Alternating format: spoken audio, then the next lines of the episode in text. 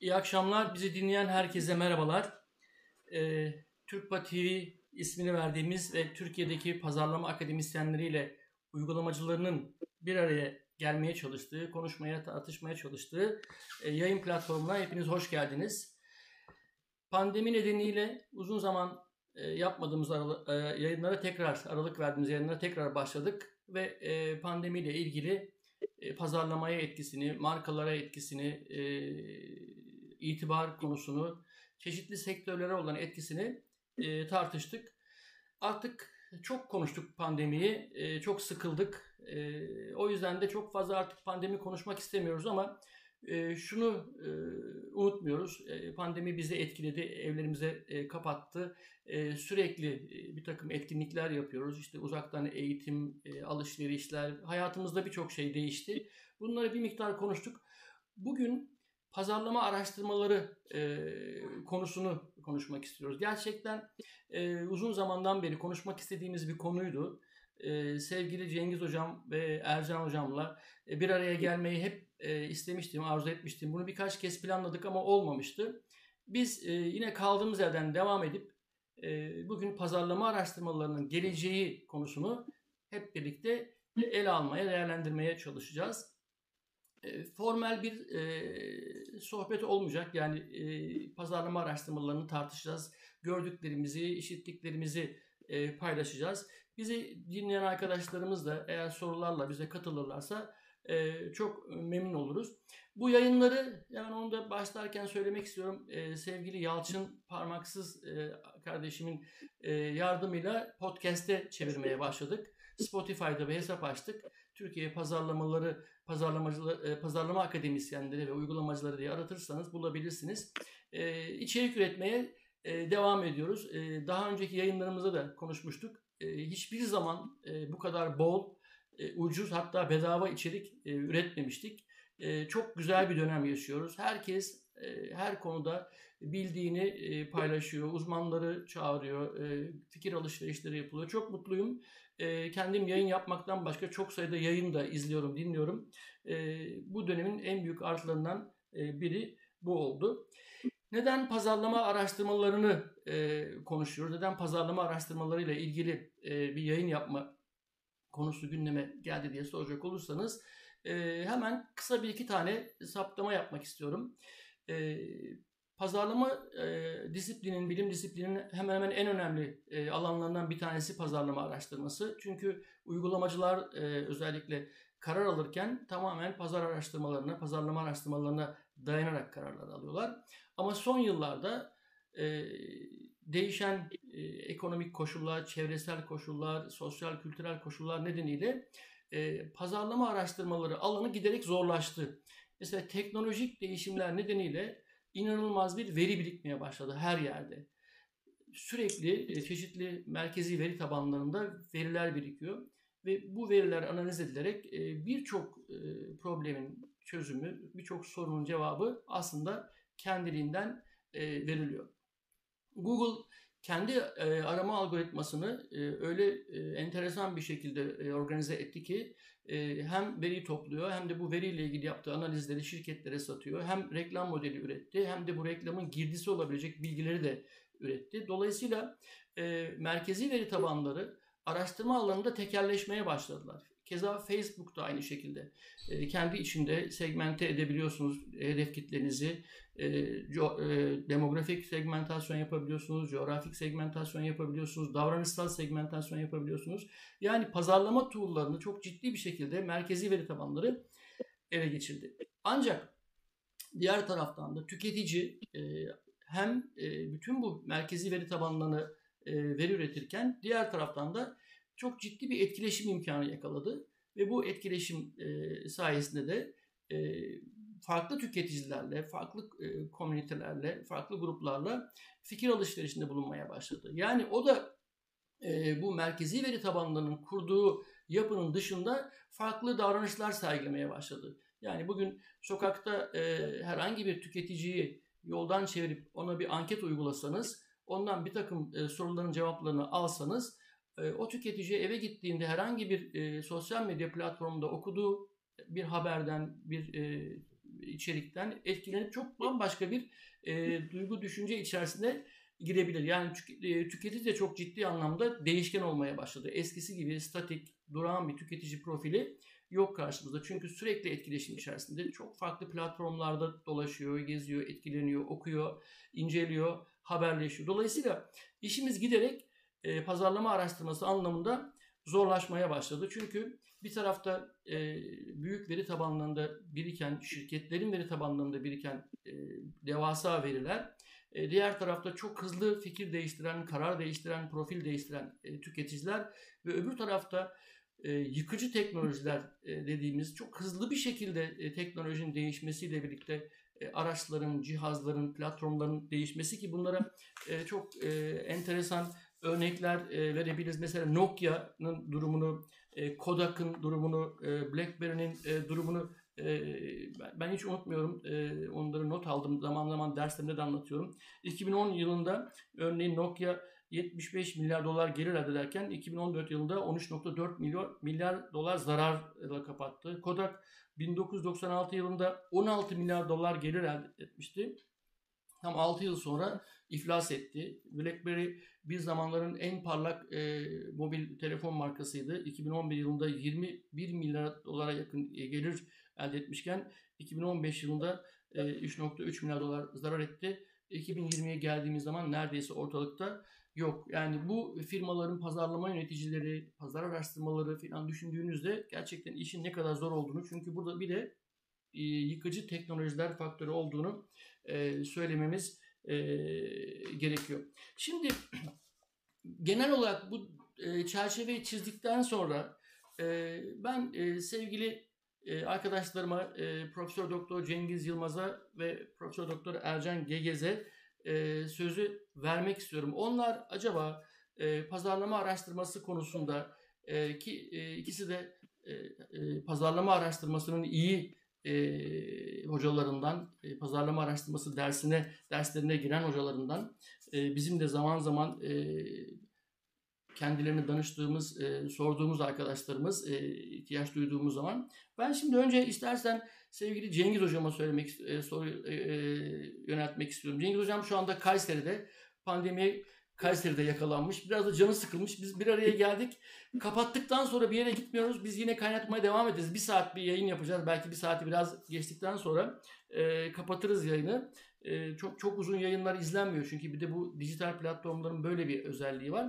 E, ama e, bu bir saat, bir saat 15 dakika süre içerisinde bunları e, konuşacağız. Sevgili Cengiz Hocam, soruyu ilk önce sana e, soruyorum. Pazarlama araştırmaları alanında son gelişmeleri sen bize bir özetleyebilir misin? Neler oldu, e, neler oluyor, e, neler değişiyor? Senden biraz e, bu konuyu e, dinlemek istiyorum. Tabii hocam, tabii memnuniyetle. İbrahim hocam sevgiler, saygılar, e, selamlar hepinize. E, hem sizlere, Ercan hocama hem de e, konuklarımıza da bol sevgiler, selamlar. Ben onları göremiyorum ama onlar bizi görüyor. E, pazarlama araştırmaları tabii ki teknolojik gelişmelerden ciddi derecede etkilendi. Bu dijital çağın bana kalırsa en önemli özelliği e, yapılan her davranışın, her aktivitenin veriye dönüşmesi. Bu çok değişik ve çok garip bir yapı ortaya çıkardı. Yani özellikle pazarlamanın işleyişi ve pazarlama araştırmasının e, işleyişi açısından. Çünkü gerçek hayatta pek çok eylemde bulunuyoruz, pek çok aktivitede bulunuyoruz, sözler söylüyoruz, hepsi uçuyor gidiyor. E, bir mekandan bir mekana e, belki yer değiştiriyoruz, gene uçuyor gidiyor. Yürüyoruz, bunlar da uçuyor gidiyor. Hiçbiri veriye dönüşmüyor. Yaptığımız hiçbir şey kolay kolay eğer biz özellikle veriye dönüşsün diye uğraşmazsak dönüşmüyor. Ama dijital çağda istesek de istemesek de şu an yaptığımız görüşme dahil olmak üzere, toplantı dahil olmak üzere e, yaptığımız her şey mutlaka ve mutlaka veriye dönüşüyor.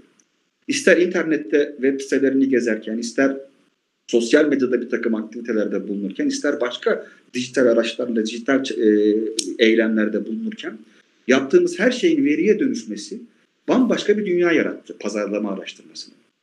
E, çünkü o verilerin e, bir şekilde ayıklanıp, bir şekilde anlamlı hale getirilip karar vericiler tarafından e, kullanılabil, kullanılabilmesi problemi ortaya çıktı.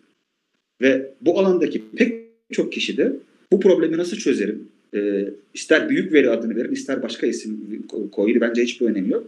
Bu problemi nasıl çözerim? Bu veriyi nasıl daha etkin kullanarak karar vericilerin çok daha rahat karar vermesini sağlarım sorusuna odaklandı. Ve pek çok modelleme yapıldı. Pek çok yeni yöntem geliştirildi. Pek çok yeni teknik geliştirildi. Ve hızla da bu, bu değişmeler devam ediyor. Bu gelişimler devam ediyor.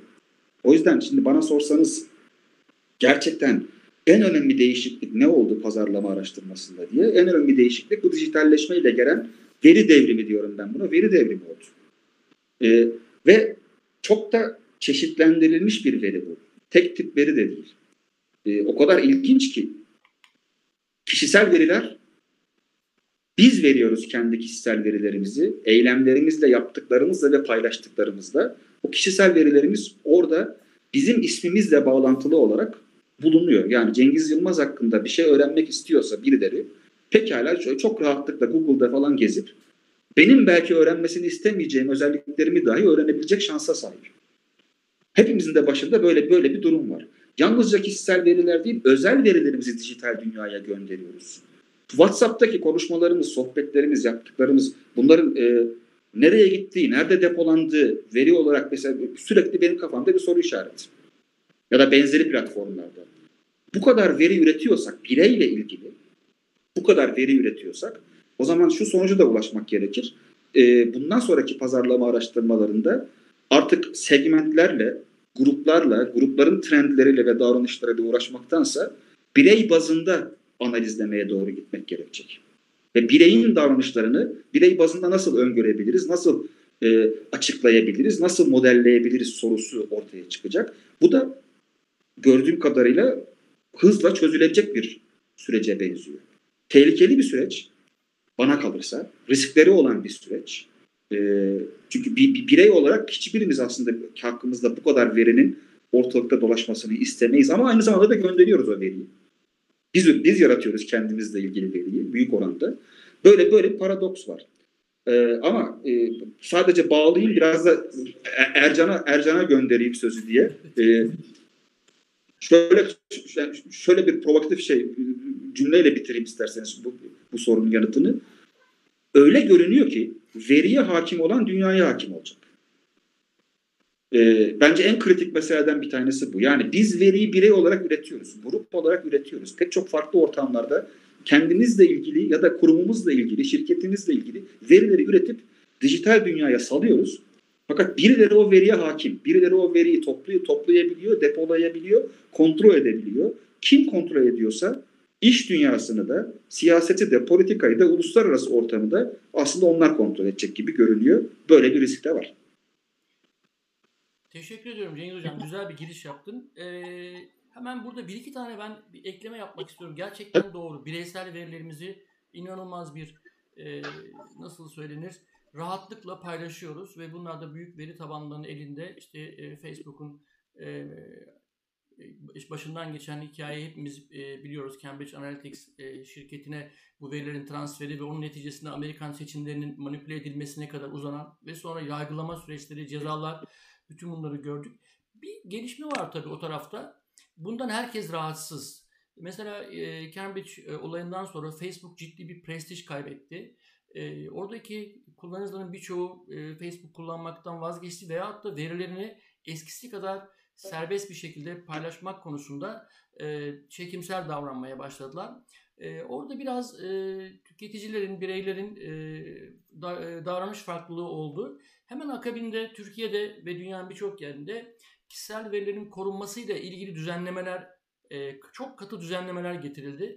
Her ne kadar şirketler hali hazırda çok uymuyorlarsa bile ağır cezaları olduğunu biliyorum. Buna yakalanan şirketler var ki hapiste e, yargılanmak söz konusu. Yani şirketin yöneticisi, şirketin e, herhangi bir departmanı tarafından kişisel verilerin usulsüz kullanımıyla ilgili olarak e, hem para cezasıyla ki bu şirketi bağlıyor hem de e, bireysel olarak şirket yöneticisi hapis cezasıyla yargılanıyor. Şu, şu anda bu yasa Türkiye'de var ve bununla e, bu şekilde yargılanan birkaç tane şirket yöneticisi de var ama e, bunlar Türkiye'deki elektronik imza yasası gibi yasası var ama uygulaması çok yavaş e, gelişen şeyler. Öbür taraftan da e, bu şekilde veri paylaşımını karşı çıkan teknolojik bir grup var. Onlar da blok zincir teknolojisini gündeme getiriyorlar ve gayrimenkul alanında, finans alanında, sağlık alanında blok zincirler üzerinden veri paylaşma e, gündeme gelmeye başladı. Yani aslında uzun vadede e, bu yaşadığımız e, dönemin e, aynı şekilde sürmeyeceğini çok rahatlıkla söyleyebiliriz. Bu, bu gerçekten çok büyük rahatsızlık. Finansal verileriniz e, başkasının elinde. Çok acımasız. Geçen akşam böyle bir yayın izledim. E, insanların e, yani büyük bir bilgisayar firması, yazılım firması çok kapalı bir kapalı devre bir yayındı. İnsanların kredibilitelerinin nasıl değerlendirildiğini gösteriyorlar. Yani sadece e, insanın ödeme kapasitesi, işte daha önce ödeme yapıp yap, düzen borçlarını düzenlemiş, düzenli ödemiş olup olmaması, icra takibine uğrup hiçbir böyle e, her şey çok mekanik ve bütün bu bilgiler adamların elinde var ki bundan her birine bir parametre atamışlar. Yani bu, bunu buraya yazacaksın, bunu buraya yazacaksın ve sonuçta kredi vereceksin ya vermeyeceksin şeklinde. Bu bütün bilgiler işte 3 lira 5 lira verirseniz kendinizin e, kredibilitesini görebiliyorsunuz. Bir de onu da e, bireylere de satıyor bu sistem. Çok acımasız ama uzun vadeli sürmeyeceğini söyleyebilirim. E, sizin attığınız pasa isnaden ben Ercan'a tekrar sormak istiyorum. Ercan, e, pazarlama anlatırken zorlanmaya başlayacağımız bir döneme gidiyoruz. Geçen sen de Philip Kotler'in e, yazısının üzerine yazı yazdın. Okudum ben de LinkedIn'de. E, çok şaşırdım çünkü e, tüketimi çok körükleyen, tüketimi işte e, tüketimi merkeze alan, tüketimi kutsayan bir e, akımın e, önderiydi Philip Kotler ve e, bunun bayraktarlığını yapıyordu. Bir anda e, bundan uzaklaşan bir döneme geldik. Yani işte dayanışma, e, ülke, e, dünyadaki başına gelen bu pandemi nedeniyle bambaşka kavramlar konuşmaya başladık. Tüketicilikten uzaklaşmaya başladık. Artık her şey eskisi gibi olmayacak demeye başladık. Çevre, doğa filan gibi bunlar gündeme gelecek dedik. Hemen Kotler yazıyı yapıştırdı. Bu işin de bayraktarlığını o aldı. Yani e, sanki bundan işte birkaç yıl önce e, tüketimi kutsayan o ekip değilmiş gibi, o ekolden değilmiş gibi bir anda e, başka bir e, tarafa geçti. E, bu önümüzdeki dönem bizim pazarlama e, anlatımımızı çok etkileyecek e, diye düşünüyorum. Bu yaşadık, yaşadıklarımız yani artık e, işte tüketicilere konumlandırma anlatırken, segmentasyon anlatırken, hedefleme anlatırken, biraz daha marka sadakati anlatırken belki biraz daha dikkat edeceğimiz bir dönem. Peki araştırma anlatırken neler değişecek? Araştırma ile ilgili e, neler söyleyebilirsin? Böyle bir tartışma var dijital platformlarda. Pazarlama araştırması öldü ya da öldü mü şeklinde. Bir grup da diyor ki hayır ölmedi yeniden doğuyor. Başka bir biçimde yeniden doğuyor e, şeklinde. E, Cengiz Hoca güzel bir giriş yaptı e, veri üretimiyle ilgili olarak. Sen ne söylersin? Pazarlama araştırmasının e, yani ölüp ölmediğiyle ya da doğup doğmadığıyla ilgili olarak ya da geleceğiyle ilgili olarak. E, Valla İbrahim öyle bir şey dedin ki e, pazarlama araştırması öldüyse biz de öldük. E,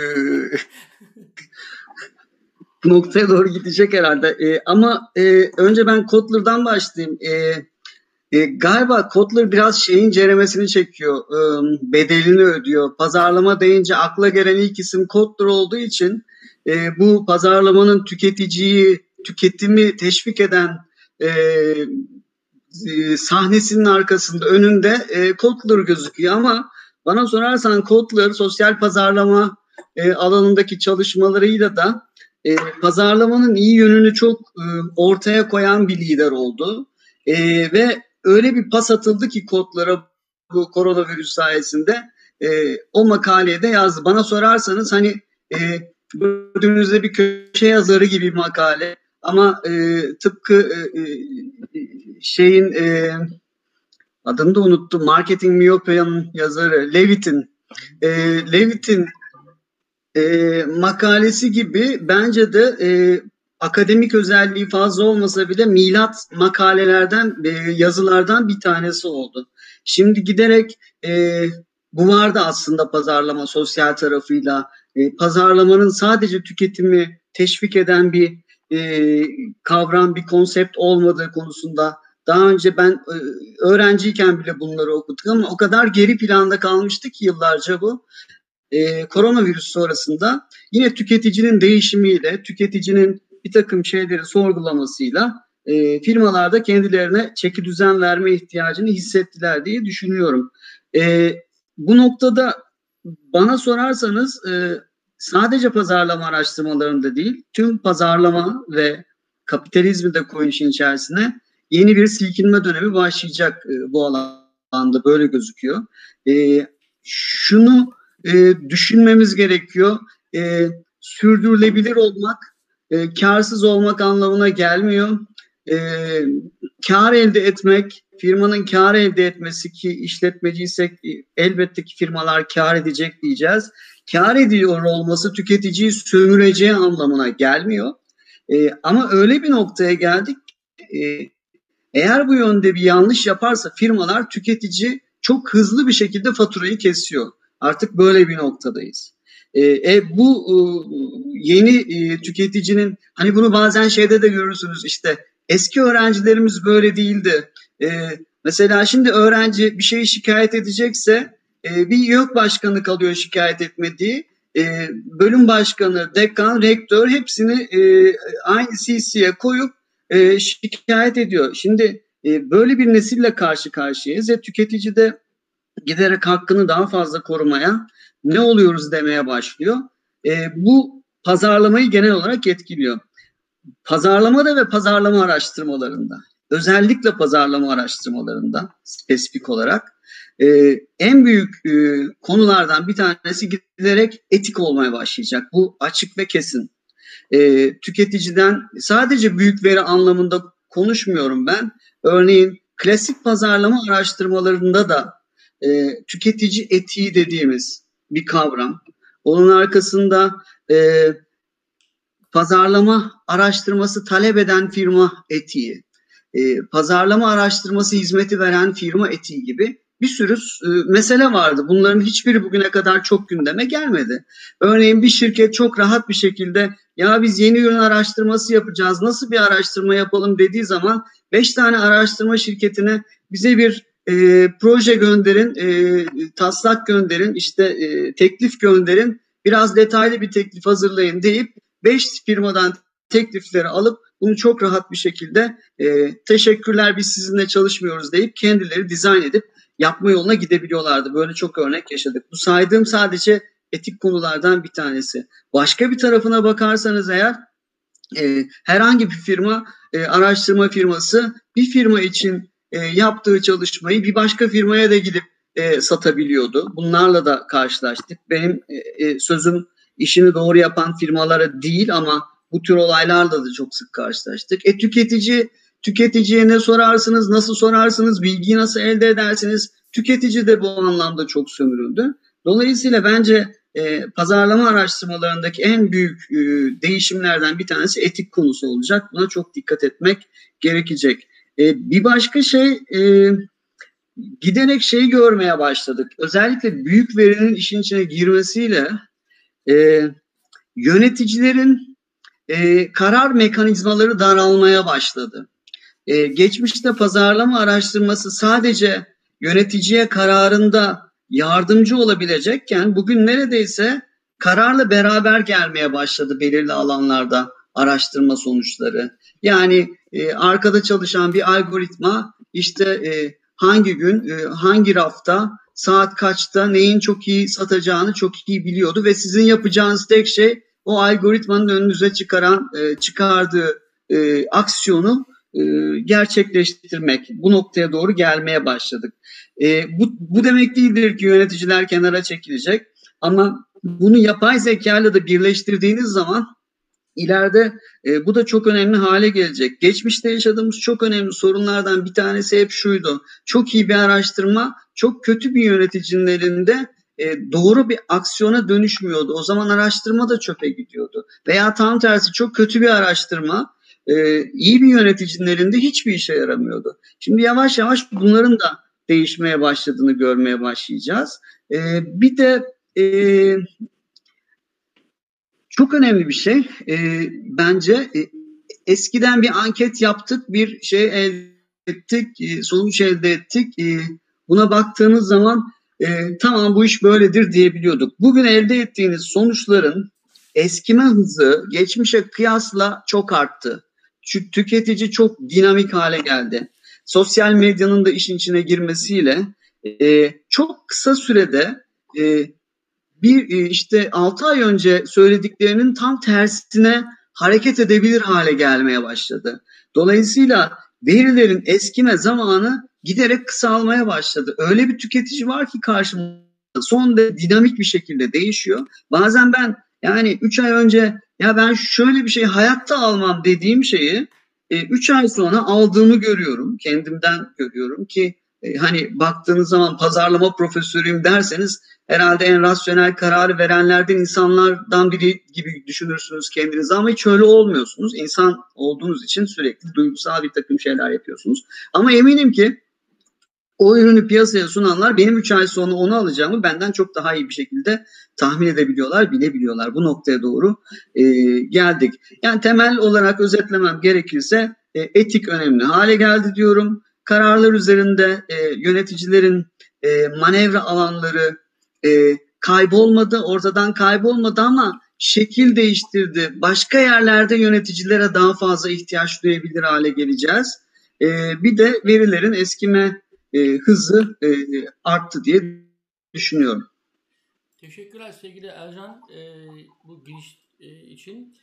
Ben şimdi yine e, sevgili Cengiz Hoca'ya döneceğim ama bir, bir iki şey e, e, hatırlatıp ondan sonra e, geçmek istiyorum. Bugün e, sevgili asistanım Gizem'den rica ettim. O benim için baktı. E, Journal of Marketing Research ile Journal of Marketing dergilerinin 2020 Mayıs sayılarında ki bütün makalelerin hangi yöntemleri kullandığına e, yönelik bir küçücük bir kısa bir araştırma. E, deney, e, işte gerçek veri yani panel veri, alan araştırması, online e, laboratuvar, e, modelleme, modelleme. Bu Journal of Marketing Research'te gerçek veri, modelleme, deney, deney. Journal of Marketing'de ise yine gerçek veri, deney, anket, deney artı anket, etnografik araştırma, anket artı gerçek veri, anket artı deney, arşiv datası, görüşme artı gözlem. E, iki tane de e, kavramsal yani conceptual paper e, çıkmış Journal of Marketing'de. E, iş dünyasında baktığımız zaman da onlar e, daha çok e, veri analitiği çalışıyorlar. Yani çok e, değişik yeni programlar çıktı. E, bir sürü imkanları olan programlar çıktı. Onlar böyle çok hızlı bir şekilde veri alıp hızlı bir şekilde analiz eden e, direkt olarak Cengiz Hoca'nın söylediği gibi profillere ulaşmaya çalışan yani bireysel olarak profillere ulaşmaya çalışan bir yaklaşımı benimsiyorlar. Öyle anket kurguları çok uzun süre beklemeyi falan istemiyorlar.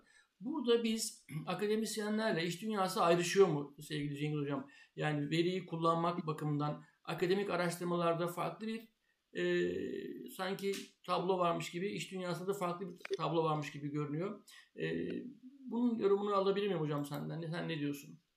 E, tabii hocam memnuniyetle. Bu e, gerçekten önemli bir soru bence de. E, ama şimdi akademisyenlerle iş dünyası farklılaşıyor mu diye sorduğunuzda tabii bu konuda ben çok belirgin, çok keskin fikirleri olan biri olarak tanınıyorum. E, en azından kendi çevremde. Zaten farklı olmaları gerektiğini düşünüyorum. Yani akademiya ile e, iş dünyasının hayatı da aynı değil, dertleri de aynı değil, problemleri de aynı değil. Biz e, örneğin Journal of Marketing'de, Journal of Marketing Research'te Gizem'in de ellerine sağlık e, bu verileri çıkarmış bize yardımcı olmak için.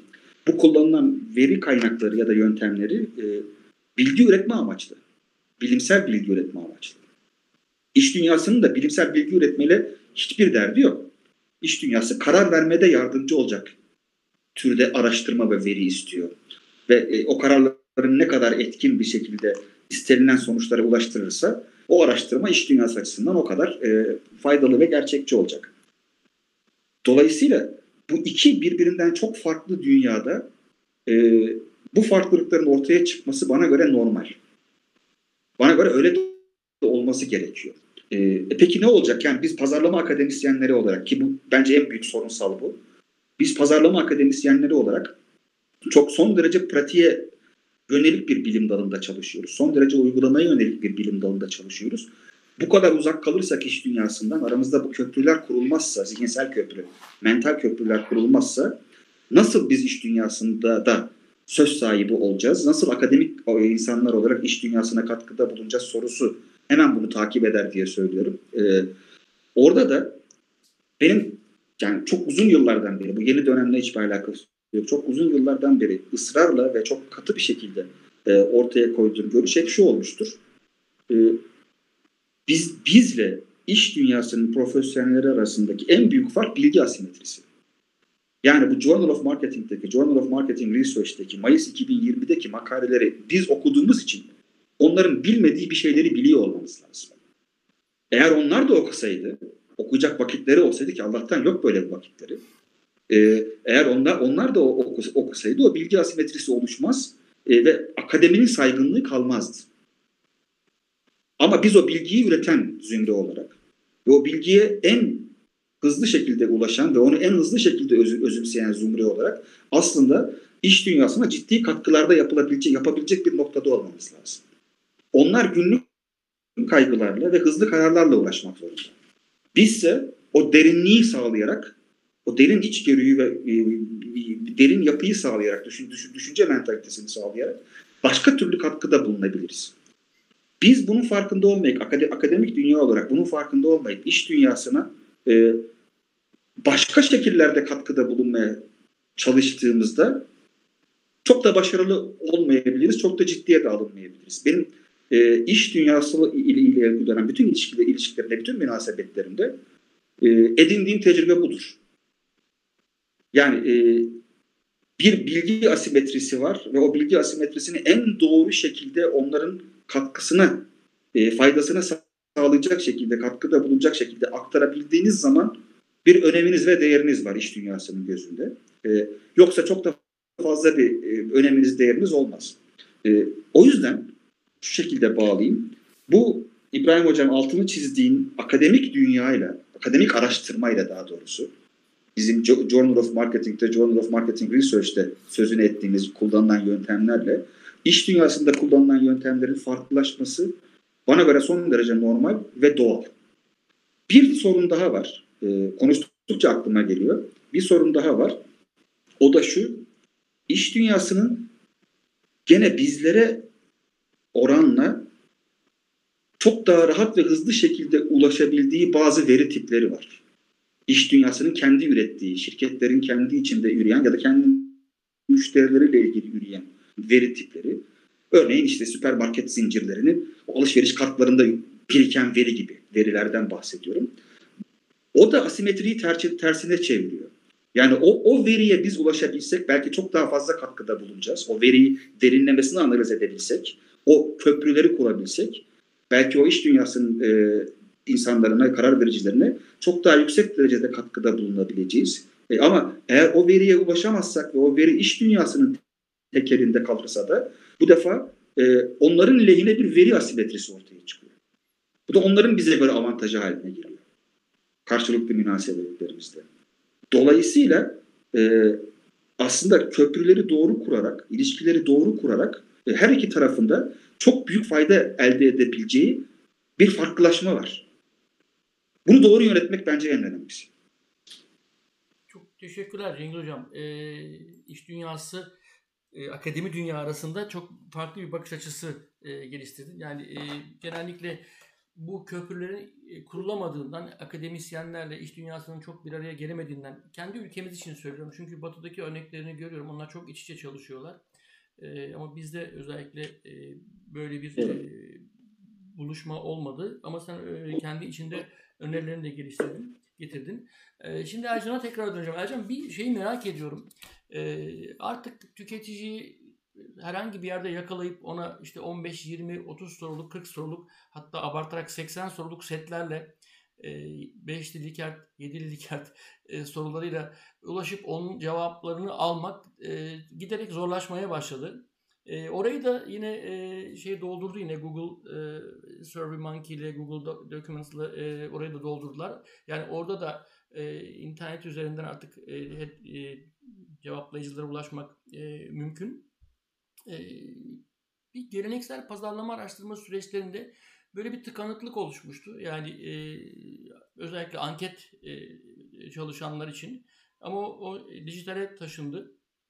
E, o zaman da farklı sorgulamalar e, gündeme gelmeye başladı. Yani işte örnekleme problemleri e, sorgulanmaya başladı. Çünkü e, şeye e, bunu dijital ortama attığımız zaman e, e, anket forumumuzu ya da veri toplama forumumuzu e, e, tutundurmasını da e, araştırmacı yapıyor. Yani onu çeşitli işte kendi çevresiyle ya da işte kendi çevresinin çevresine e, duyurarak e, veri toplamaya başlıyor. E, bu da tabii araştırmaların verimliliğini, e, etkinliğini sorgulamaya e,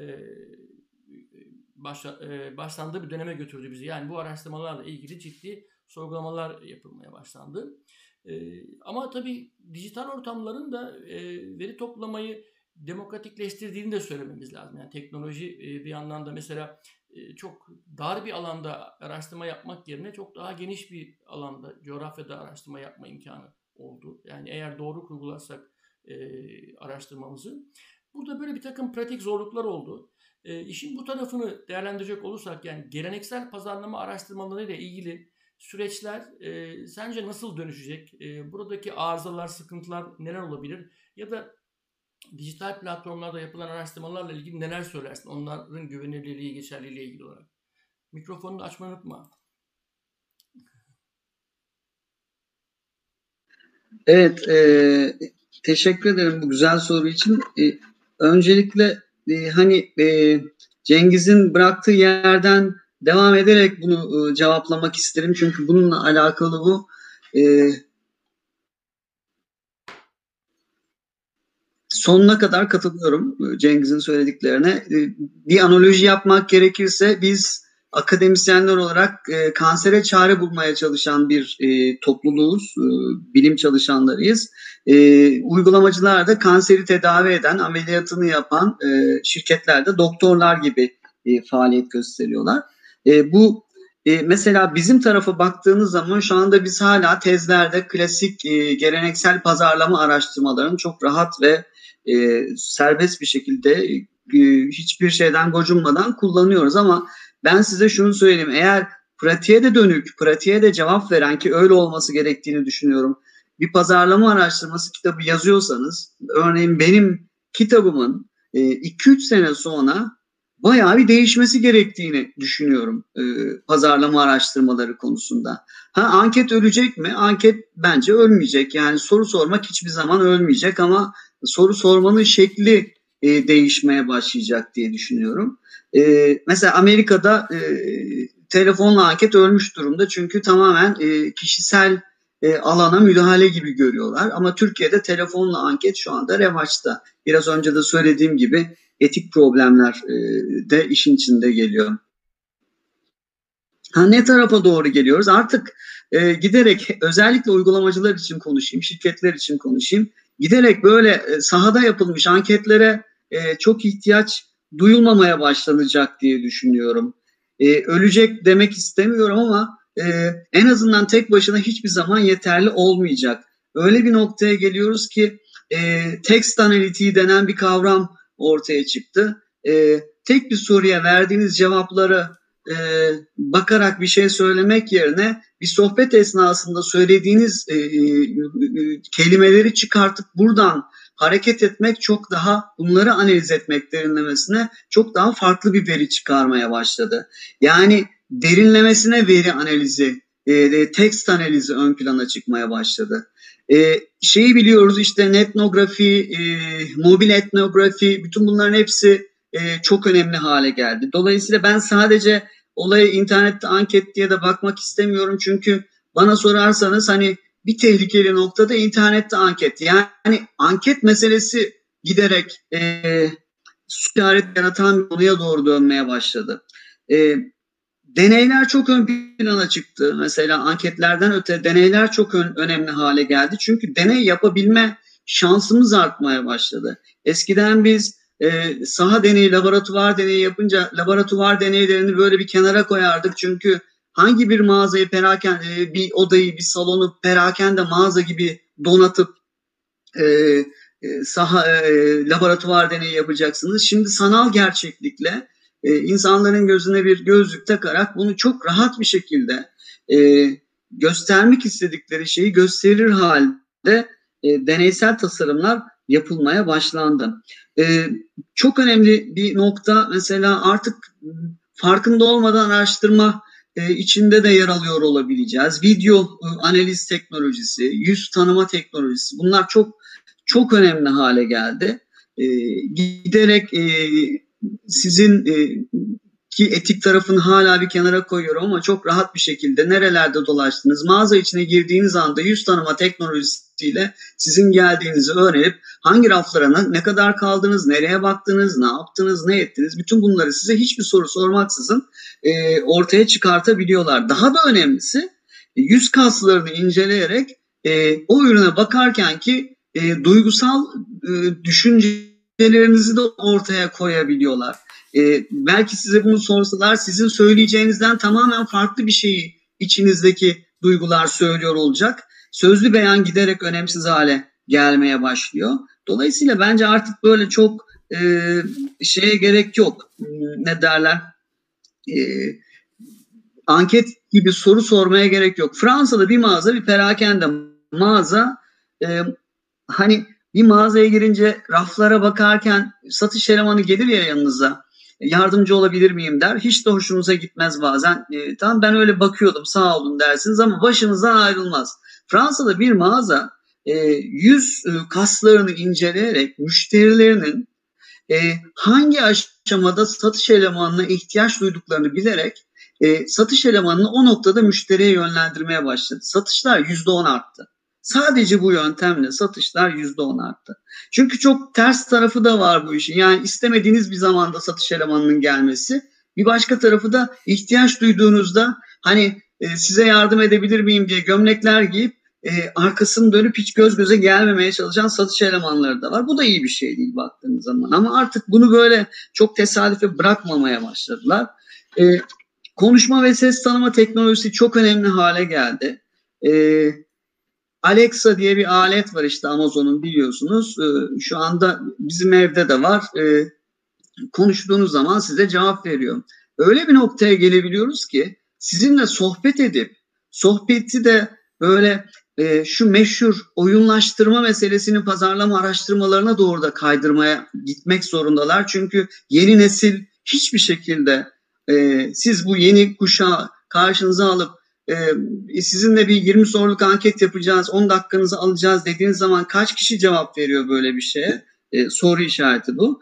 Oyunlaştırma kavramıyla e, soruları da e, insanların bilgi vermekten hoşlanacağı bir şekilde dönüştürerek e, bilgi almaya başlanacak pazarlama araştırmalarında. Bu da çok önemli noktalardan bir tanesi. E, ses analizi dedim ve ses tanıma teknolojisi dedim. Alexa'dan bahsettim size Amazon'un e, işte cihazından. Mesela burada da öyle bir noktaya geldik ki sadece bizden alınan bilgiler değil bize sunulan seçeneklere de ben Alexa'ya bana bir tane çamaşır makinesi öner dediğim zaman arkada çalışan büyük algoritma Alexa'nın sadece bana özel bana önereceği e, seti getirecek. E bu bizi ne tarafa götürüyor? Bu bizi şu tarafa götürüyor. Hani eskiden derdik ya tüketici duygusal karar verir. Hayır, e, araya Alexa girdiği için bu tür cihazlar e, yapay zeka teknolojisi girdiği için e, tüketici e, daha rasyonel kararlara doğru gitmeye başlayacak. Çünkü Alexa orada benim kaliteye tutkumu bilebilecek, başka şeyleri bilebilecek. Belki kendi duygularımla hareket etseydim alacağım bir cihazı almamı baştan engellemiş olabilecek. Bir de bu noktaya doğru gidiyoruz. Yani öyle bir değişim var ki ortada firmaların işi giderek zor hale girmeye başlıyor. Çünkü önce o Alexa'nın setine girmeye çalışacak e, firmalar. E, bu çok e, önemli bir nokta. E bütün bunların hepsi büyük bir etki yaratıyor. Mesela Google'ın CEO'su diyor ki yapay zekanın e, ortaya çıkışı elektriğin icadı ve e, ateşin bulunmasına eşdeğer bir şey. E, hakikaten çok önemli bir nokta. E, pazarlama araştırmalarını e, allak bullak edecek. E, bakın biraz önce konuştuğum e, sözlerin, şey, konuların hiçbirini ben pazarlama araştırmaları kitaplarında şu anda görmüyorum. E, umarım ki bundan sonra olacaktır. Kendi kitabım da dahil ve bize etmek zorunda kalacağım. E, yöntem çeşitliliğinin artmasına doğru gidiyoruz. Yani artık böyle Hani ben benim zamanımda 3 tane veri toplama yöntemim vardı. Anket, deney, gözlem. Böyle bir şey yok artık. Yani bunların kendi içinde bir sürü varyasyonu ve bunlara ilave olarak gelecek bir sürü şey karşımıza çıkacak. Ve bence çok önemli noktalardan bir tanesi de e, tek bir e, veri toplama yöntemine güvenmek yerine bunların hepsiyle zaten bunların birçoğu size otomatik veri sağlıyor. E, sağlama yaparak ilerlediğiniz zaman tüketiciyle ilgili kararları çok daha rahat verebilir noktaya geleceksiniz diye düşünüyorum. Ercan teşekkürler. E, soluksuz dinledik seni böyle güzel bir e, ufuk turu yaptın. Anladığım kadarıyla kitap değişecek. İçine yapay, yapay zeka da e, girecek. Hazırlıklarını yapıyorsun diye düşünüyorum.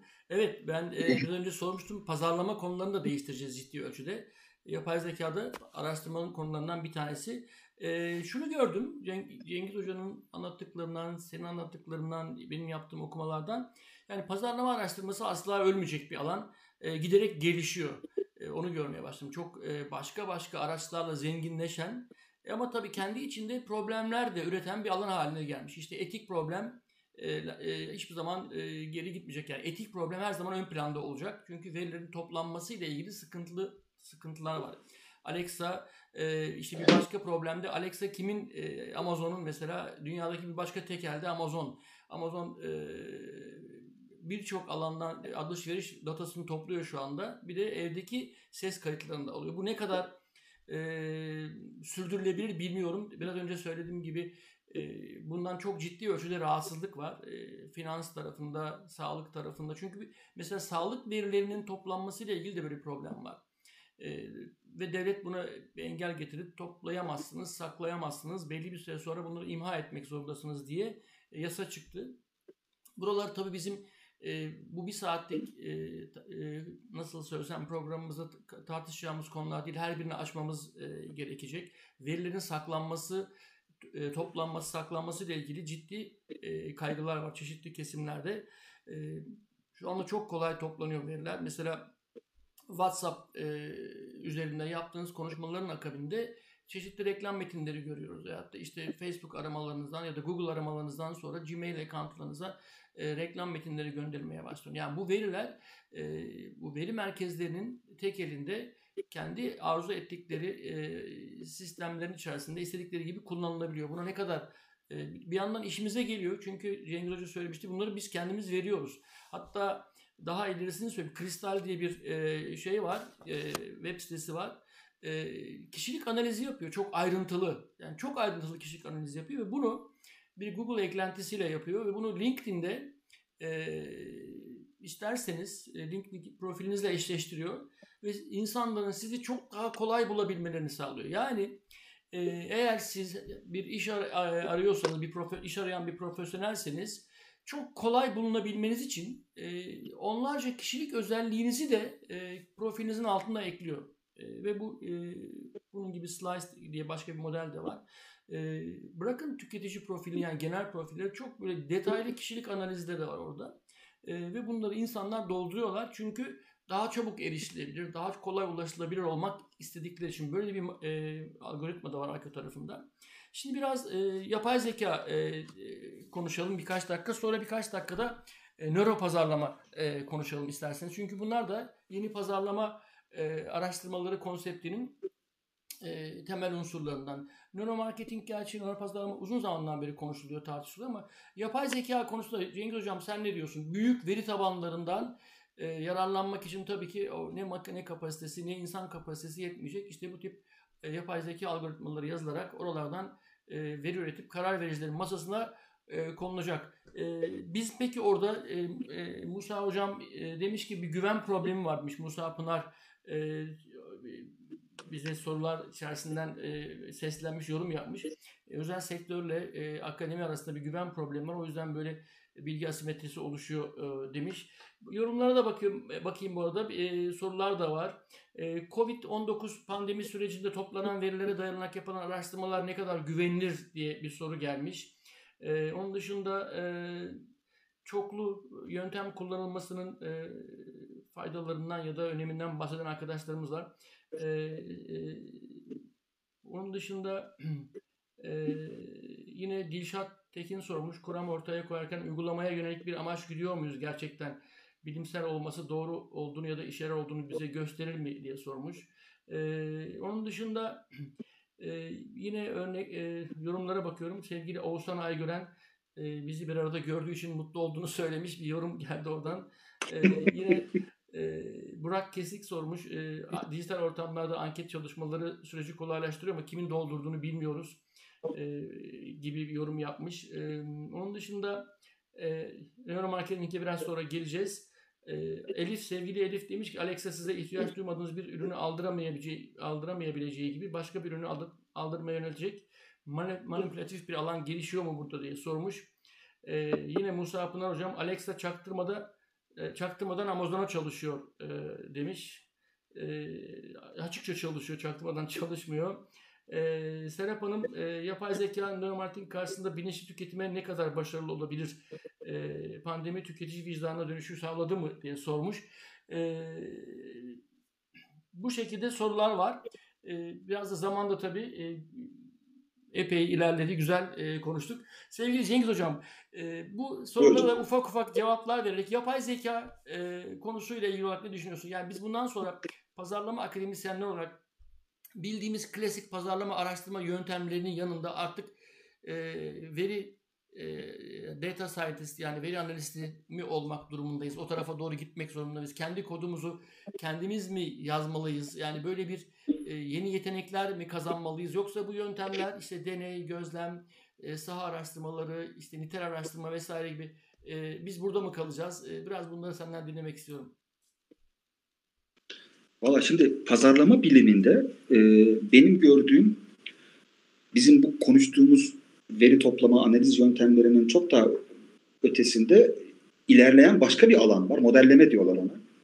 E, basbaya matematiksel modellemelerle öngörüler ve açıklamalar üretmeye çalışan e, apayrı bir alan var. Amerika'da üniversiteler artık ikiye ayrılmış durumda. Sen, sen, sen modellemeci misin yoksa işte ampirik çalışıyor musun diye birbirlerine soruyor doktora öğrencileri. Şimdi dolayısıyla orada gelişen başka bir yapı var. E, yapay zeka ile bir şekilde bağlamaya çalışacağım. O, o, o yüzden buradan girdim konuya. Yapay zeka pazarlamanın uygulamasında şu an zaten bu işte verdiğiniz Alexa örnekleriyle vesaire hayatımızın tam içinde, tam ortasında. Ama daha da hayatımızın ortasına gelecek ve yerleşecek gibi görünüyor. Bu sohbetimizin en başında belirttiğimiz firmaların ulaştığı veri nedeniyle, bireysel verilere ulaşması nedeniyle belli bir avantaj sağladığını iddia edebiliriz belki ama tüketici tarafında da aslında dijital dünya ve yapay zeka e, farklı bir yönde farklı avantajlar sunuyor. İşte demin Ercan'ın bahsettiği çamaşır makinesi örneğinde bahsettiği e, daha fazla bilgiyle daha altyapısı gelişmiş bilgiyle karar verebilme şansı ortaya çıkıyor. Sorun nerede? Sorun şurada kararı tüketici vermiyor da bir yapay zeka veriyor. Yani bir algoritma o, o, o kararı gerçekleştirmiş oluyor. Finans dünyasında bu zaten çok gelişmiş durumda. Yani finans dünyasında e, artık o finansal enstrümanların fiyatlarını belirleyen, al, alma satma kararını veren pek çok e, alışverişin çok büyük bir miktarı yapay zeka tarafından, algoritmalar tarafından gerçekleştiriliyor. Bunu şimdi artık yavaş yavaş tüketici pazarlarında da görmeye başlayacağız. Yani benim çamaşır makinesi kararımı ben vermeyeceğim de bir yapay zeka benim için verecek. Niye? Çünkü beni daha iyi bildiğini iddia ediyor. Ya da gerçekten beni daha iyi biliyor. Çok daha fazla veri kullanabiliyor. Çok daha hızlı e, işlem yapabilme kapasitesi var. Yani hızlı düşünebilme, çok büyük verileri bir anda e, analiz edip benim için en doğruyu bulabilme e, iddiası ve kapasitesi var en azından. Belli bir zaman sonra eğer birey olarak benim e, o algoritmaya güvenim artarsa en başta güvenmeyeceğim ondan eminim. Ama e, benim için bir karar verdi, baktım o karar işliyor. Bir karar daha verdi, baktım o karar işliyor. Tüketicinin çok önemli bir özelliği var. Hepimizin çok önemli bir özelliği var. Sınırlı bilişsel kapasitemiz var. Yani birileri bizim için doğru kararları veriyorsa artık biz enerjimizi oradan çekeriz. O enerjiyi başka yere, bizim için daha önemli bir alana kullanmak isteriz. O bilgisayar enerjiyi ve e, kapasiteyi. Dolayısıyla bu yapay zeka benim için çalıştığı sürece ben, ve ben çalıştığına inandığım sürece bazı kararları artık ona baş, bırakmaya başlayacağım. Ben derken tabii ortalama tüketiciden bahsediyorum. E, ve bıraktıkça bambaşka bir dünya ortaya çıkacak. Yani karar verme gücünün biz şimdiye kadar hep ne anlattık? E, tüketici kraldır. Niye? Çünkü e, kararı veren o. Yıllarca öğrencilerimize bunu anlattık. Tüketici kraldır, kraldır. Niye? Çünkü kararı o veriyor. Senin ürünü satın, satın alıp alınmayacağını, başarılı olup olmayacağına karar veren tüketicidir. E şimdi karar mekanizması ve süreci başka bir takım e, alanlara doğru kayıyor. O yüzden bana çok ilginç geliyor bu soru. E, nereye doğru evrileceğini hep e, zihnimde kestirmeye çalışıyorum. Bir takım fikirlerim de var ama şöyle olacak, böyle olacak gibi iddialarda bulunmak da açıkçası mümkün değil. O yüzden yapay zekanın bir, e, tüketicilerin zihinsel enerjisini daha önemli alanlara aktarması gibi bir faydası olabilir. Daha rasyonel, daha akılcı, kendileri için daha uygun kararlar vermek e, gibi bir faydası olabilir. Bu rasyonel kararı duygusal karardan arınmak olarak da nitelemek istemiyorum. Çünkü bazen duygusal kararlar da önemlidir. Duygular önemlidir. Yani duygularımıza yönelik olarak aldığımız kararlar belki bazen en doğru kararlar da olabilir bizim için orta ve uzun vadede.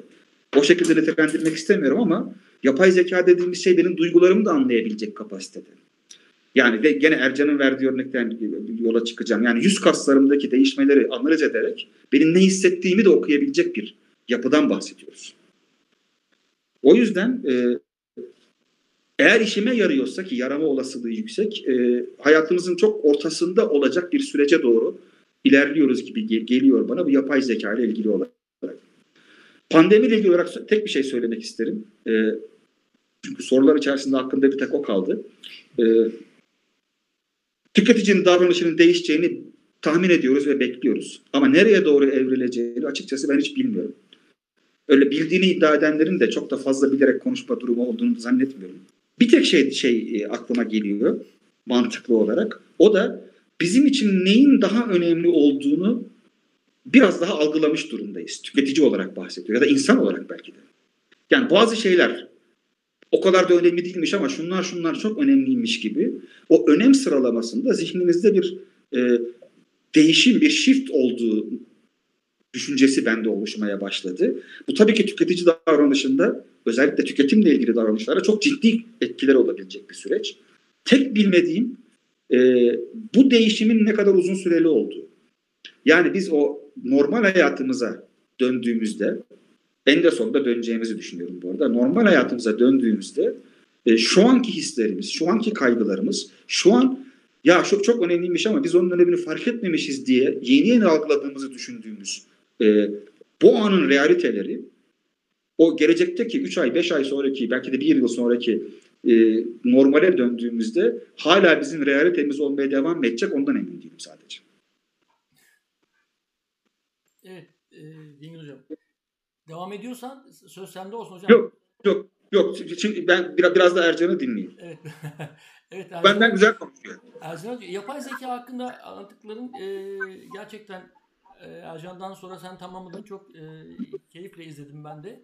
E, işte ben kaygılarımı söyledim. Sen de e, tüketicinin karar verme mekanizmasında e, zaman içerisinde e, tüketiciye avantaj sağladığı için belki hayatımızın e, tam ortasında yer alacak diye söyledin. E, modelleme ile ilgili söylediklerine katılıyorum. Zaten özetleri verirken ben de Journal of Marketing'de ve e, özellikle Journal of Marketing'de 3 e, tane modelleme kullanan makale vardı son Mayıs sayısında.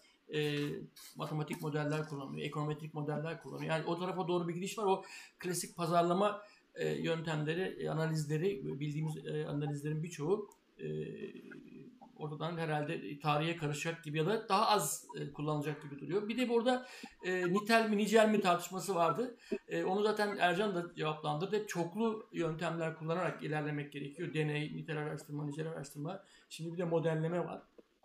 Sevgili Ercan, e, sana nöromarketingi sormak istiyorum. Yani e, geçen e, bir sohbetini dinledim senin. Orada sen nöromarketingle ilgili ufak tefek açıklamalar yaptın ama tartışmalı bir aran, alan gibi. Hala böyle pazarlama e, dünyasında çok böyle nasıl söylenir? E, mesela yapay zeka kadar e, modellemeler gibi ya da işte işte diğer e, konuştuğumuz konular gibi böyle böyle gelip güm diye oturmuş değil hala. Çünkü nereden anlıyorum? Mesela büyük şirketlerin reklam bütçelerini nereye harcadıklarına baktığımız zaman hala ağırlıklı olarak geleneksel yöntemler yani geleneksel mecraların ciddi yer aldığını görüyorum. Şimdi son dönemde insanlar sokağa çıkamayınca televizyon yayınları vesaire işte üretilemeyince işte dijital mecralara çok fazla ilgi olmaya başladı. İşte bu dönemde Google, Facebook, e, işte web reklamları ve vesaire gibi alanlar, işte Instagram reklamları gibi alanlar ön plana çıkmaya başladı. Dolayısıyla e, hani oradaki netlik bu e, nöromarketing alanında çok e, görmüyorum. E, sen e, bu nöromarketingle ilgili senin fikrin nedir? Yani nasıl bir e, yeri var pazarlama araştırmaları alanında? Nasıl bir yer e, kaplıyor ve ne kadar e, sana göre işte geçerli, güvenilir? Biraz seni dinlemek istiyorum oradan. Valla e, bir kere nasıl bir yeri var sorusu çok güzel bir soru. Bir yeri var. Yani önce onu söyleyeyim. Nasıl ee, ne kadar yeri var onu öğrenmek istiyorum. evet. E, burada iki tane ekol var. Yani bazıları e, ki akademisyenler içinde de var bizim akademisyenlerde de nöro pazarlamayı e, son derece e, aman böyle bir şey yoktur diyen bir ekol var. E, e, buna karşılık nöro pazarlamayı e, göklere çıkartan bir ekol de var. Ben ne oradayım ne oradayım.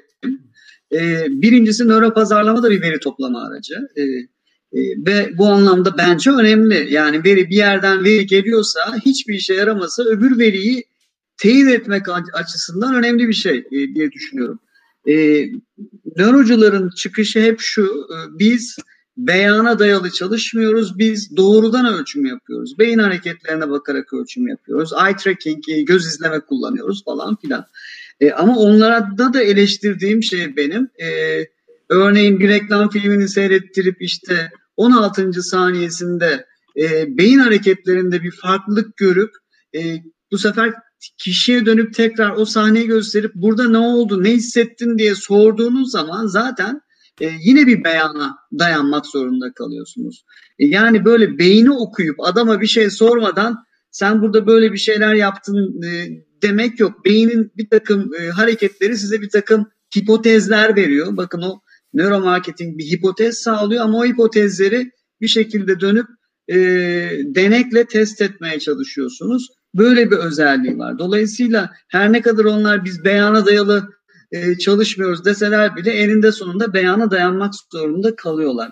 E, dolayısıyla bence bu noktada böyle e, nöro pazarlamayı küçümsememek gerekiyor. Hakikaten e, uygulamada giderek hızı artan bir yöntem. Türkiye'de çok sayıda şirket giderek nöro pazarlamaya dönmeye başladı. Özellikle son birkaç yıldan beri bu böyle olmaya başladı. E, çünkü hakikaten fark yaratıyor. Yani gerçekten e, e, satış anlamında, şu anlamda, bu anlamda farkı görüyorsunuz. E, buradaki temel şey e, hiçbir zaman tek başına nöro pazarlamaya güvenmemek. E, ikincisi de e, bunu e, diğer yöntemlerle karma bir şekilde e, kullanıyor olmak. E, ve tüketici artık öyle e, girift bir hale geldi ki tek bir yöntemle deşebilme şansınız yok. E, ne yazık ki Türkiye'de benim gördüğüm bırakın nöro pazarlamayı birçok şirket e, çoğu zaman sadece fokus gruplara bakarak çok stratejik kararlar verebiliyor Türkiye'de. E, böyle bir şey var. Böyle bir e, bunu hakikaten geçen bir yerde daha söyledim. E, sektördeki araştırmacılarla konuştuğumda ben hep şey diyordum ya ben kitapta mı yanlış yazıyorum uygulamanın gerisinde mi kaldık? E, fokus gruplar e, stratejik kararları e, hipotez test etmez hipotez oluşturur derken e, onların da yakınmalarını duydum. Ya bizde de bu iş böyle oluyor hay Allah dediklerini duyunca içim rahat etti. E, bugün sadece fokus gruplar da tek başına bir anlam ifade etmiyor. Mutlaka bunu başka yöntemlerle e, doğrulamak gerekiyor. Hele hele anketlerin de biraz önce konuştuk giderek e, önemini kaybetmesi ile bana sorarsanız nöro pazarlama gibi başka tekniklerin de önemi artmaya başlıyor. Ekstra bir takım teyitleme e, yöntemleri olarak. Dolayısıyla bence nöro pazarlamayı küçümsememek gerekiyor. Hiçbir şekilde e, göz ardı etmemek gerekiyor diye düşünüyorum. Teşekkürler Ercan. Ee, ben birkaç tane böyle e, şey e, bu konuyla ilgili yaptığım böyle araştırmalardan öğrendiğim e, birkaç bir spot var hemen onları söylemek istiyorum. Yani burada tabii nöro pazarlama e, ilk başta senin söylediğin bir şey vardı. Yani e, beyana dayalı veri toplamıyoruz. İnsan beyninin e, işte elektrik aktivitesine bakıp e, oradan e, gelen e, nasıl söylesem e, verileri işliyoruz şeklinde. Ya bu e, ilk bu ortaya çıktığında e, özellikle e, tıbbi çevrelerden itiraz geldi. Onlar dediler ki ya biz çok böyle büyük pahalı makinelerle e, insan beyninin aktivitesini e, izlemekte zorlanıyoruz. Siz çok böyle küçük ufak tefek yatırımlarla bunu nasıl yapıyorsunuz diye e, itirazlarda e, bulundular. Yani orada tabii ki temel argüman şu, e, beynin tabanında e, bundan ödül e, merkezinin aktivasyonunu ölçerek bir ürünün e, beğenildi, beğenilmedi ya da bir fiyata karşı bir tepki olduğu olmadığı mı şeklinde bir e, objektif kriterler belirlemek üzere oluşturulmuş bir e, çalışma. Yani biz bunu normalde fokus gruplar, sen şimdi söylediğin anketler yapıyoruz, işte bir sürü veriler inceliyoruz, şimdi işte büyük veri vesaire gibi konuşuyoruz.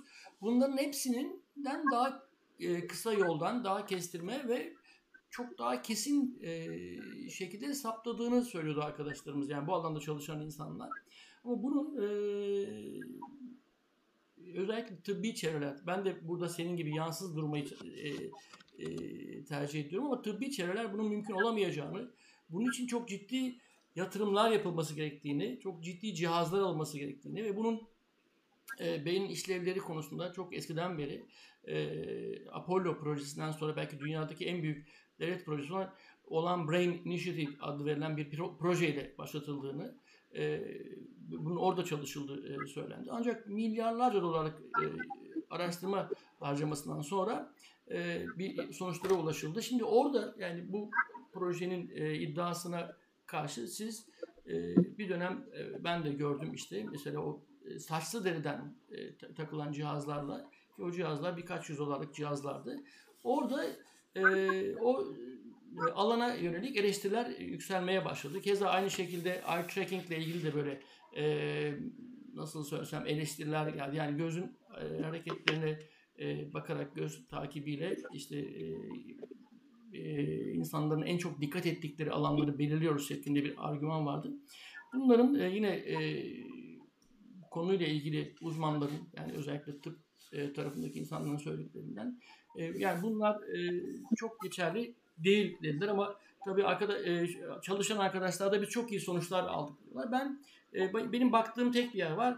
Büyük şirketler ne kadar bütçe harcıyorlar? Ben şöyle düşünüyorum. Yani büyük reklam harcamaları yapan firmalar eğer bu kadar e, kesin netice e, veriyorsa e, kaynaklarını buraya aktarırlar gibi geliyor bana. Orada büyük bir nöromarketing e, bütçe ayrıldığını gördüğüm zaman diyeceğim ki evet e, bu işi oldu nöromarketing çok kesin güvenilir bir e, pazarlama araştırması alanıdır diyeceğim. Ben de şimdi gözlemler yapıyorum şu anda bu konuyla ilgili olarak takip ediyorum yayınları e, okuyorum ama bu eleştirileri de e, duydum. E, bazılarına ben de katılıyorum. Yani biraz e, çok böyle uzun uzun anlatmak istemiyorum. Notlarım var ama e, bu arada hemen birkaç tane yorum var. E, sevgili e, Oğuzhan e, Westworld dizisinin Westworld dizisinin 3. sezonu tam da Cengiz Hoca'nın bahsettiği gelişmiş yapay zekadan bahsediyor diyor. İnsan olmanın doğasını sorgulatıyor. Yapay zeka ile insan arasındaki fark kalktığında ne olur diye soruyor Cengiz Hocam. Böyle bir soru gelmiş. Ya bu şey, e, hocam hemen sözünü kestim ama bu meşhur Hariri'yi okuyanlar vardır. Onun iddiası yapay zekanın bizim bu homo sapiens olan cinsimizi, türümüzü ortadan kaldıracak. Bambaşka bir şey. Bir türün dünyaya hakim olacak.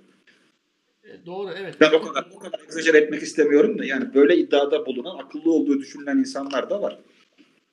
doğru evet sevgili hocam. Yine e, birkaç tane e, yorum var. E, Güngör Hacıoğlu önemli olan doğru sorular sorabilmektedir. Doğru soru soramazsanız büyük bir denizde rotasız gemi gibi hiçbir yere varamazsınız demiş. E, onun dışında Onunla ilgili bir şey söyleyeyim mi İbrahim Hocam? Tabii ki Ercan sen söyle ben sorulara bakayım bu arada.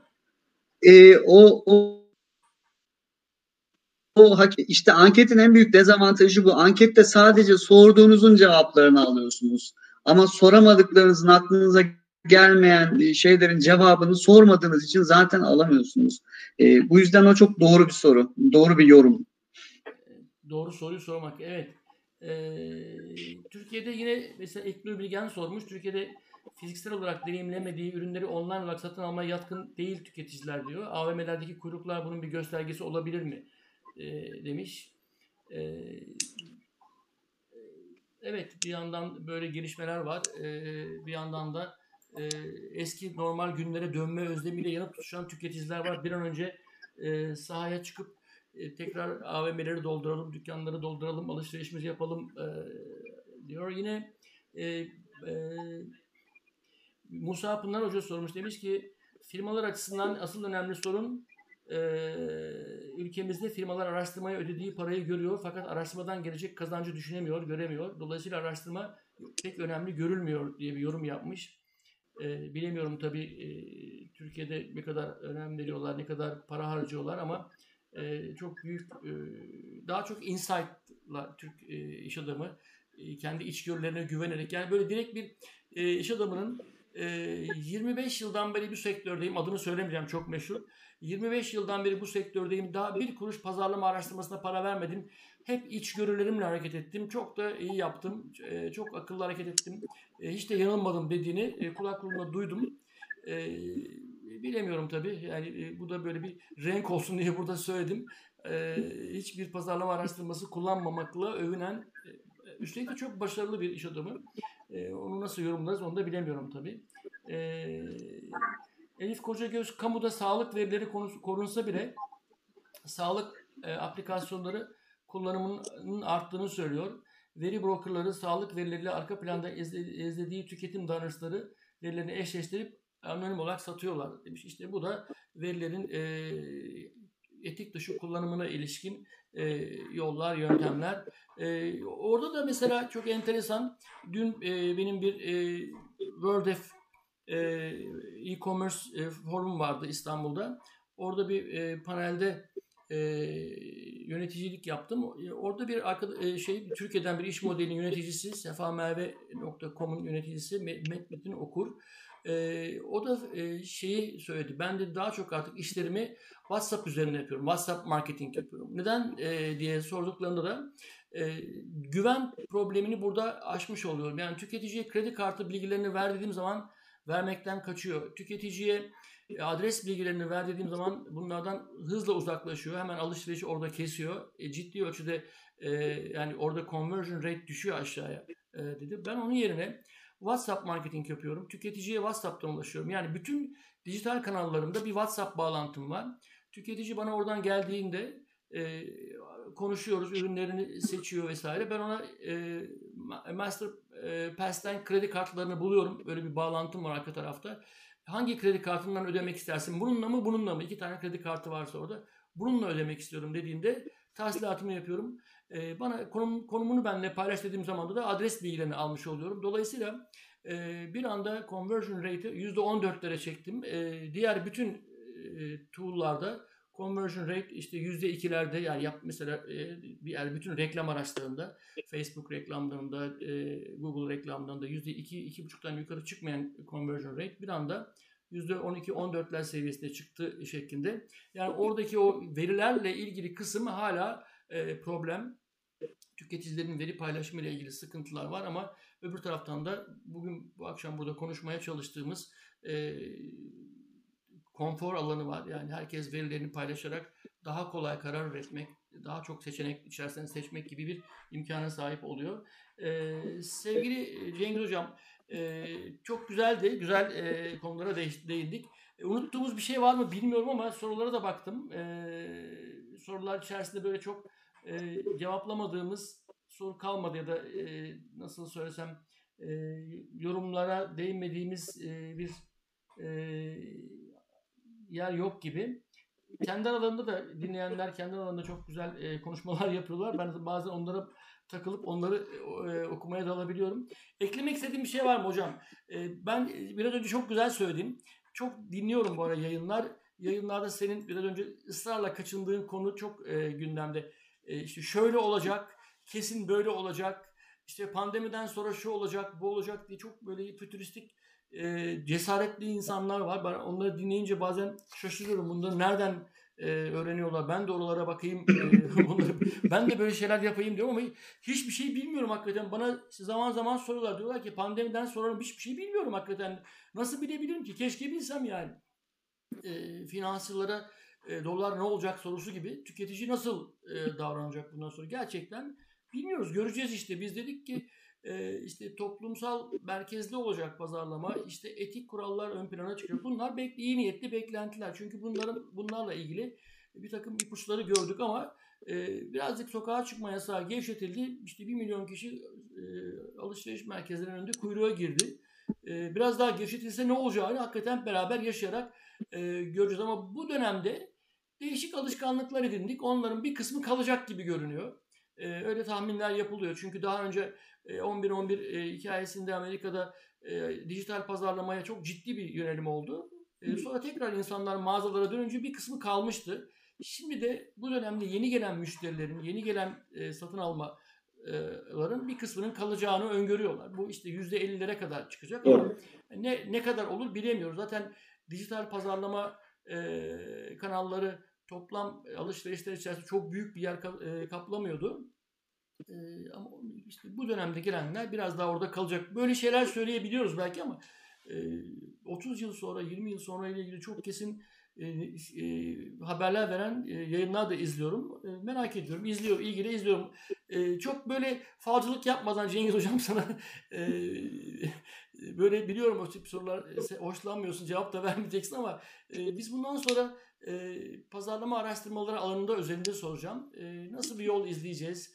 e, derslerimize döndüğümüz zaman e, öğrencilerimize neler e, söyleyeceğiz, e, yeni neler, hangi yetenekleri kazanmamız gerekiyor. Birkaç cümleli e, mesaj gibi olursa çok e, sevineceğim.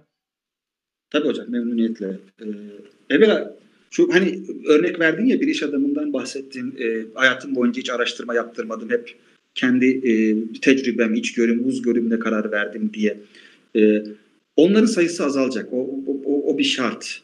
Ee, geçmişte gerçekten de kendi e, hisleri ya da iç, e, uzgörüsüyle karar vererek e, başarılı olmak rekabet ortamında bana göre mümkündü.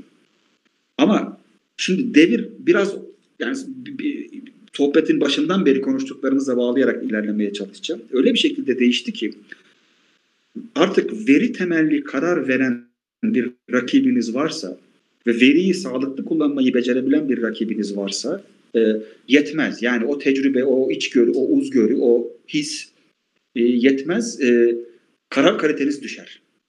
Dolayısıyla rekabet başarınız düşer. Artık siyasette de, pazarlamada da, iş dünyasında da, bütün rekabet ortamlarında, aklınıza gelebilecek spor dahil olmak üzere her tür rekabet ortamında e, veri temelli karar verebilen ve bunu iyi becerebilen e, oyuncular daha başarılı olacak. Pazarlama araştırmaları özelinde konuştuk sohbetin başından beri. O veri öyle bir şekilde şekil, çeşitlendi ve kalitesi artmaya başladı ki yani karara yardımcı olma, doğruyu bulabilme anlamında ve detaya ulaşabilme anlamında kalitesi artmaya başladı ki e, yani şirketler pazarlama araştırmasını bırakın pazarlama araştırmasının ölmesini e, çok daha belirgin bir şekilde ve çok daha yoğun bir şekilde daha da büyük bütçeler ayırarak kullanmaya devam edecekler. Başka çareleri yok. Çünkü rakipleri bunu yaptığı takdirde kendileri e, geride kalır. Oyunda geride kalır. E, Ercan da söyledi. Tüketici de çok hızlı değişiyor. Nereye, ne, nereye doğru değişeceğini, nasıl evrileceğini de bilmiyoruz. Yani tahminlerde bulunabiliriz. Hepimiz tahminlerde bulunabiliriz ama aslında bilmiyoruz. Bil, yani bilinmeyene doğru doğru ilerliyor. E, bu yapıda ne kadar hızlı veriye ulaşabilirse karar verici, ve o hızla ulaştığı veriyi ne kadar anlama dönüştürürse analizleriyle ve o anlamı da ne kadar kararlarına yansıtırsa o kadar başarılı olacak. Ee, işin aslı bu. Evvelden biz çok iyi hatırlıyorum ben ilk pazarlama araştırması derslerini vermeye başladığımda araştırma öyle sık sık yapılan bir şey değildir. Çok önemli bir sorunu varsa o sorunu çözmek üzere yapılır diye anlatıyorduk. Şimdi öyle değil. Şimdi veri sürekli akıyor. Ee, ve sürekli olarak o veriyi analiz edip anlama dönüştüren mekanizmalara ihtiyacı var karar vericilerin. Bu mekanizmalar da kuruluyor. Onlar kuruldukça karar kalitesi artarak daha sağlıklı rekabet ortamlarını da hep birlikte gözlü, gözlemliyor olacağız diye umuyorum. Teşekkürler sevgili. E, ben çok teşekkür ederim hocam. Güzel toparladın. Ercan e, final sözünü sana vereceğiz. Sen ne söyleyeceksin? Yani biz e, bu, bu kadar şey konuştuk. Nöro pazarlama konuştuk. Yapay zeka konuştuk. E, çoklu pazarlama araştırmalarında çoklu e, yöntem kullanım faydalarından bahsettik. E, datanın hayatımızda e, giderek daha fazla e, etkili olacağından bahsettik. Yapay zeka algoritmalarının insanın yerine karar verme e, süreçlerinde insanın yerini alacağı ile ilgili e, konular konuştuk. Bundan sonra e, sana da fütüristik bir soru olmasın bu. Yani e, sınıfa gittiğimiz zaman nasıl bir pazarlama araştırması kurgusu o, e, çünkü hakikaten pandemiden önce kafamızda başka şeyler vardı. E, bunları çok fazla kendi içimize döndük, oturduk, konuştuk, tartıştık, okumalar yaptık, programlar izledik e, ve başka bir e, konsept oluştu şu anda. Mesela pazarlama ile ilgili ben fikrimi söyledim. Yani dedim ki pazarlama içeriğini değiştireceğiz büyük bir ihtimalle. E, biraz daha böyle sosyal pazarlama hatta daha ileri gidip toplumsal pazarlama e, konuşacağız. Belki devletlerin daha fazla aktif rol alması gerektiğini özellikle sağlık hizmetlerinde, eğitim hizmetlerinde devletlerin daha fazla rol üstlenmesi gerektiğinden bahsedeceğiz ve e, toplum merkezli bir pazarlama belki olacak. Yani sosyal pazarlamadan daha da ileride bir konsepti belki konuşuyor olacağız. Bilemiyorum. Belki tamamen eski hayatımıza döneceğiz. Yok canım ya diyeceğiz. Ne alakası var? Yine biz e, bildiğimiz pazarlamayı anlatmaya devam da edebiliriz. Ama e, mevcut e, koşullarda döndüğümüzde pazarlama böyle değişirken pazarlama araştırmalarıyla ilgili sen kafanda nasıl bir şablon var? E, biraz bahsedip e, kapatalım istiyorum. Ee, şimdi yani pandemiyle bağdaştırırsak son sözü e, söylediğiniz gibi biraz önce e, öyle şeyler var ki hakikaten e, işte, kahin olmaya gerek yok. Evet kesinlikle bu değişecek diyeceğimiz şeyler var. Mesela bir tanesi işte 5 milyon e, kredi kartı internetle tanıştı bu dönemde. Şimdi bu 5 milyon kredi kartının pandemi bittikten sonra durması diye bir şey yok. Büyük ihtimalle bunlar e, sanal alışverişe devam edecekler. E, benim bir buçuk yaşındaki kızım daha yeni yeni kelime söylemeye başladı. Kızın ilk e, öğrendiği kelimelerden biri kargo oldu. E, kapı çalınca kargo diyor. E, geçen babaannesi böyle bir e, tabak içerisinde e, şey yollamış, kurabiye yolladı. E, bak babaannen sana ne getirdi diyoruz. Kargo diye cevap veriyor. E, dolayısıyla e, hayatımıza bir takım şeyler girdi. Bunların bazıları kalıcı olacak ama tüketici devrimle değişmeyecek. Evrimle değişebildiği kadar değişecek. Sokaktan çıktığımız zaman, yasak kalktığı zaman e, ceketi giyip hadi bakalım ben artık yepyeni bir tüketiciyim diye kimse çıkmayacak dışarı. E, eski halimizde dışarıya çıkacağız. E, bu da önemli. E, Cengiz'e sonuna kadar katılıyorum. Aynı fikirdeyim. O başarılı iş adamına da şunu sormak isterim. Şimdi buraya not aldım ben. E, hani içgörüyle hareket ediyor ya insanlar. E, Zekeriya Köy Carrefour mağazasında indirimsiz fiyattan elektrikli mangal satabileceğim yılın son günü hangi gündür sorusunu bana e, deneyimleriyle cevaplayabiliyorsa e, diyecek hiçbir sözüm yok. E, e, böyle bir dünyaya gidiyoruz ve böyle bir dünyada e, bu tür içgörülerle sadece iç, ben içgörüler kapansın demiyorum, e, hiç dönmeyelim onlara bakmayalım demiyorum ama böyle bir dünyada rekabet etme şansı yok. Bu kişinin başarılı olduğunu söylüyoruz ama başarı da izafi bir kavram. Ee, belki de çok başarılı şirketler ya biz araştırmaya biraz daha önem verseydik belki çok daha fazla para kazanabilirdik, daha fazla pazarlara açılabilirdik. Bunları da düşünmek zorundalar. Bugün çok para kazanıyor olmanız, e, çok karlı olmanız, satışlarınızın yüksek olması bana sorarsanız hala sizin çok başarılı olduğunuzun göstergesi de e, değil diyerek e, sonlandırmak istiyorum. Çok teşekkür ederim. Çok zevk aldım. Keşke bu biraz daha uzun olsaydı. E, Valla bizi e, nasıl söylesem Ercan kovalayan yok. İstediğimiz kadar konuşabiliriz. Ama e, bizi izleyenleri e, çok güzel yorumlar gez- geliyor. İşte kongrelere gittik. E, kongrelerin tadı da bir e, sohbet oldu. E, devamını isteriz. E, yararlı program oldu diyen birçok arkadaşımız var. Canan Madran e, yorum yazmış. Çok hoşuma gitti benim. evet öpücüklerini gönderdi. Ee, Canan sana sevgili Cengiz. Gençler sizi ekranda görmek çok güzel demiş. Valla çok hoşuma gitti. Sevgili Oya Eru yazmış. E, Dilşat, e, Musa Hoca, e, Elif Maraş'tan e, hepsini sayamayacağım. Böyle radyo programı gibi olacak. o yüzden ama herkes e, ilgiyle izledi bizleri. Güzel sorular geldi. Sizler de cevap verdiniz. E, tekrar ederiz tabii ki. E, pandemi bir miktar bir miktar daha sürecek e, bu evde kalma durumumuz. Sonra ev, e, sahaya çıksak bile yine zaman zaman toplanıp e, konuşuruz e, spesifik konular üzerinde. Ben de çok keyif aldım sevgili Cengiz Yılmaz, sevgili Ercan Gegez. Uzun zamandan beri hayal ettiğimiz bir buluşmaydı. E, bugüne kısmetmiş. Çok keyif aldım. Çok güzel konular konuştuk. E, geldiniz. Yüreğinize sağlık, emeğinize sağlık. Bizi dinleyenlere de iyi akşamlar diliyorum. Başka yayınlarda tekrar görüşmek üzere. Hoşçakalın arkadaşlar. Hocam, Hoşçakalın. Sağ olun İbrahim Hocam. Teşekkür ediyoruz. Sağ olun. Bir yere gitmeyin. Biz beraber olmaya devam edeceğiz. Tamam. Peki. Evet. Ben şimdi yayın